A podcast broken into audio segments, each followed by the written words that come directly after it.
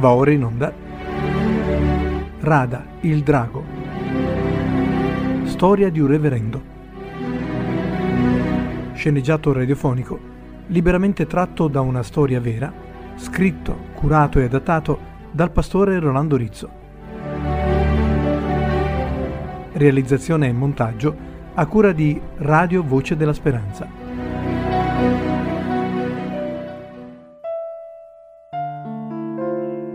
Quinta puntata.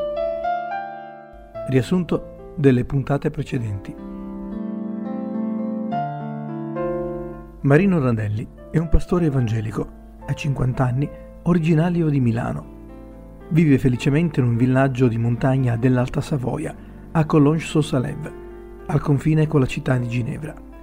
Assieme alla sua bella famiglia, costituita dalla moglie Giulia e da due splendidi figli Simona e Simone, di 24 e 22 anni, entrambi nati in Francia. Simona, una ragazza intelligente e determinata, appena laureata in storia, scopre, alla fine della sua festa di laurea, che il papà è un ex magnaccio tenutario di bordello. La sera dopo, il pastore Randelli e la moglie Giulia raccontano, poiché in breve tempo è passato dalla disperazione alla gioia, avendo trovato una casa, l'affetto di uno zio benché malato e un lavoro. Passano così alcuni mesi sereni. Poi lo zio muore, lasciandogli in eredità la casa. Marino si lascia prima sedurre dalla carriera di pugile, poi dalla bellissima Luana, donna generosa ma senza troppi scrupoli né sentimenti, sulla quale lo zio lo aveva messo in guardia invano. Marino passa una notte d'amore con lei e diviene sua amante. Dopo qualche mese di convivenza, Marino scopre che l'avvenente sua amante è tenutaria di un bordello di Altoborgo, perfettamente in regola con le leggi dell'epoca. Ne rimane sconvolto, ma per non perdere Luana lascia la palestra e accetta di lavorare nella casa di tolleranza come butta fuori. Luana, infine, lo inserisce nell'azienda come socio.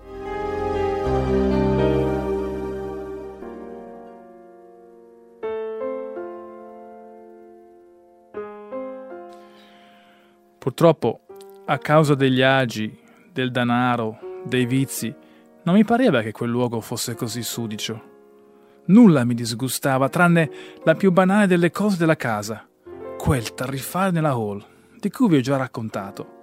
Ogni volta che lo guardavo mi sconvolgeva. Poi accadde qualcosa che mi sconvolse per sempre la vita. Cosa, papà? Non capisco. Si chiama Giulia ed è vostra madre.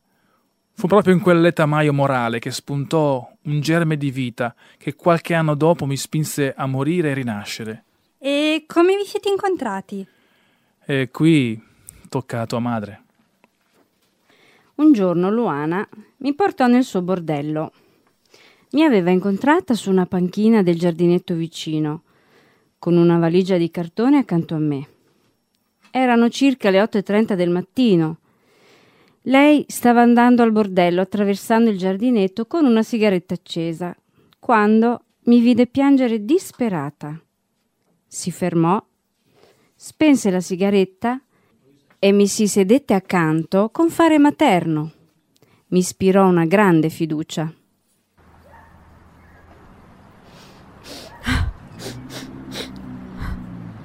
Perché piangi, ragazzina? Siamo noi vecchi che dobbiamo piangere, non tu. Che cosa, che cosa ti è successo di così grave? Io sono una disgraziata. Non fossi mai nata. Ma va là, che c'è un rimedio a tutto. Sei così giovane e bella. Hai tutta la vita davanti. Ma quale vita, signora? Ho solo bisogno di morire. Sono sola al mondo. Avevo un lavoro e l'ho perso. Non so nemmeno dove dormire stasera. Ascoltami, io potrei essere tua madre e io posso e voglio aiutarti. Stasera e per tutto il tempo che vorrai dormirai da me. Ho una casa qui vicino, ma, ma dimmi, che cosa ti è accaduto?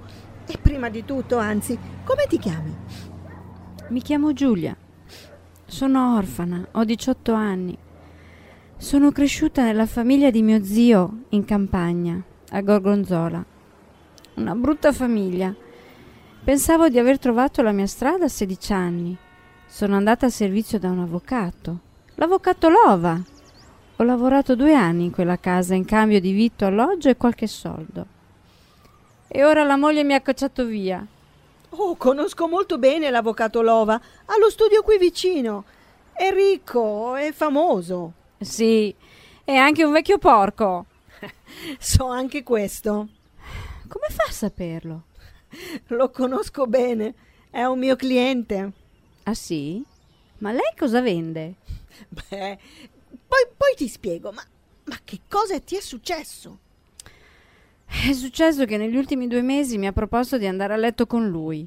Prima gentilmente, poi proponendomi del denaro. Poi ieri mattina ha cercato di prendermi con la forza nella sua camera matrimoniale, mentre la stavo rifacendo. La moglie che è riuscita è rientrata improvvisamente. E ha creduto che tu avessi sedotto il marito. No, conosce il marito e conosce anche me ma ha fatto finta di credere al marito. Ma non ti ha dato nulla? Ti ha mandato via così? Ti dovrà pure dei soldi. Sì, ha detto di passare dal portiere stasera a ritirare una busta, ma ha voluto che lasciassi subito, immediatamente la casa. Mi ha dato solo il tempo di mettere i miei stracci nella valigia e mi ha perfino minacciata di chiamare la polizia. Canaglie. Porci. Ma non preoccuparti, adesso ci sono qui io.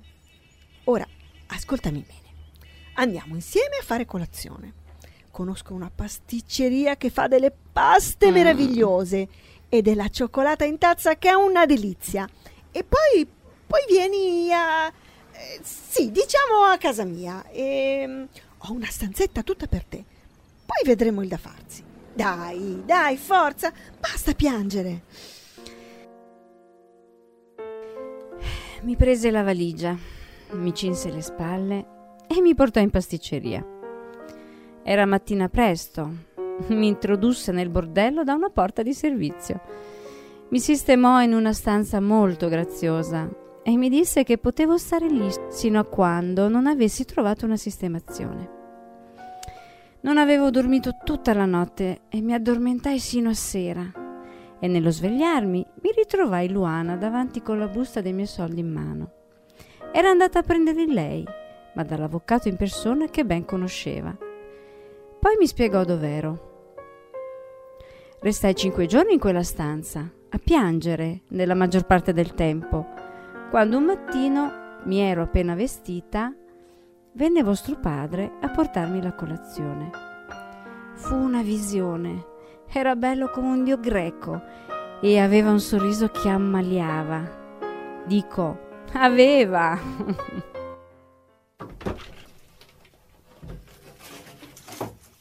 Buongiorno.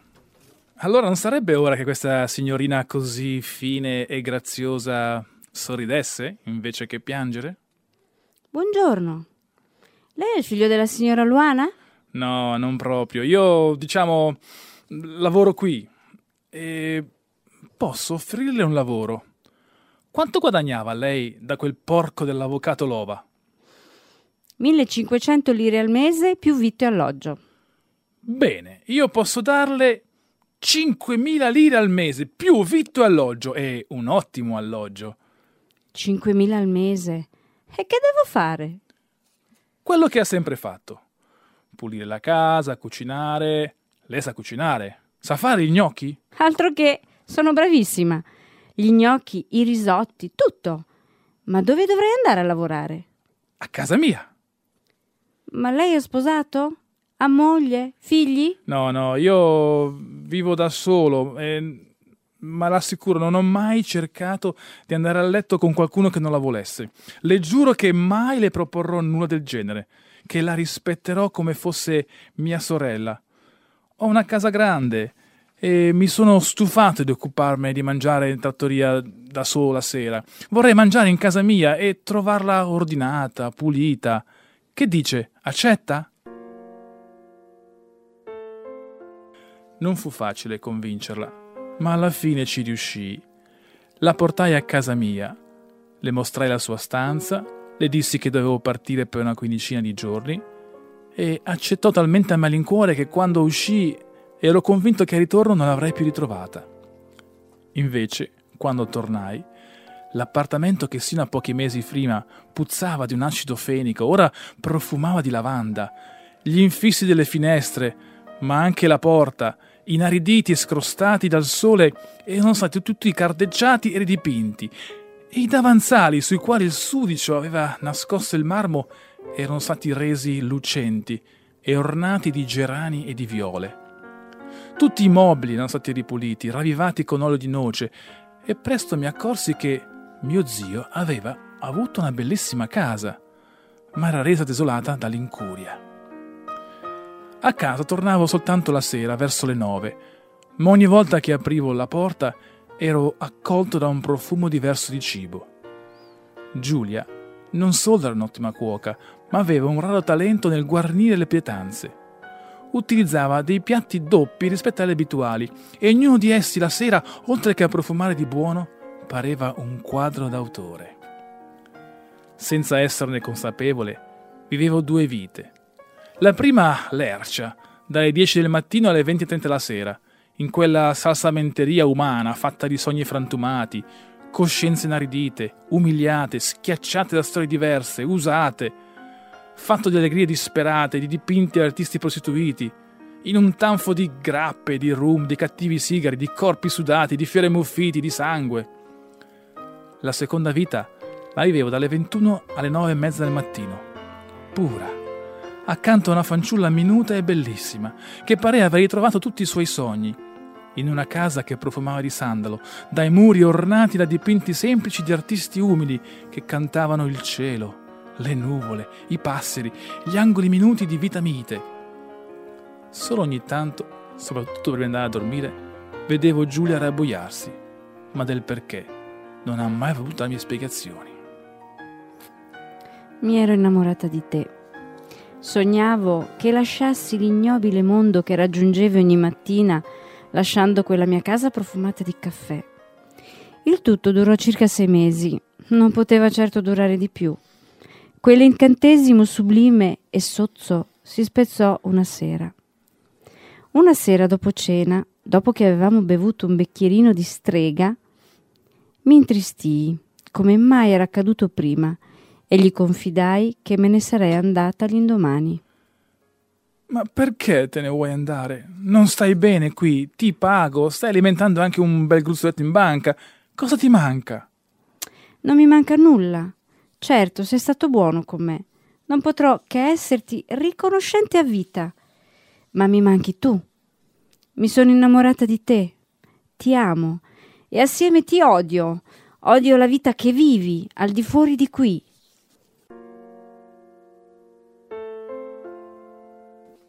Eravamo seduti come sempre sullo stesso divano. Mi venne spontaneo abbracciarla. Non avevo mai pensato a lei né come una moglie né come un oggetto erotico. Di sesso ero stanco, a volte perfino nauseato. Vostra madre invece aspettava quell'abbraccio dal primo momento che l'avevo fatta sorridere. Ci trovammo a far l'amore e il letto parve profumare di gigli e gli stessi atti che consumavo spesso con i ragazzi più belli dell'arem, quella notte mi parvero gesti molto diversi. Giulia, nonostante le mie raccomandazioni e precauzioni, rimase volutamente incinta. Pensò ad un bimbo per spezzare le mie catene. Cercai di convincerla ad abortire, ma senza alcun risultato. Non temette le minacce e ha risposto a morire piuttosto che rinunciare a nostra figlia. Ma io, che nell'inconscio desideravo non solo un bambino, ma una frotta di marmocchi, trovai quell'evento un tradimento e la odiai e pensai di odiarla. Quella bambina eri tu, Simona, e fosse stato per me, non saresti mai nata.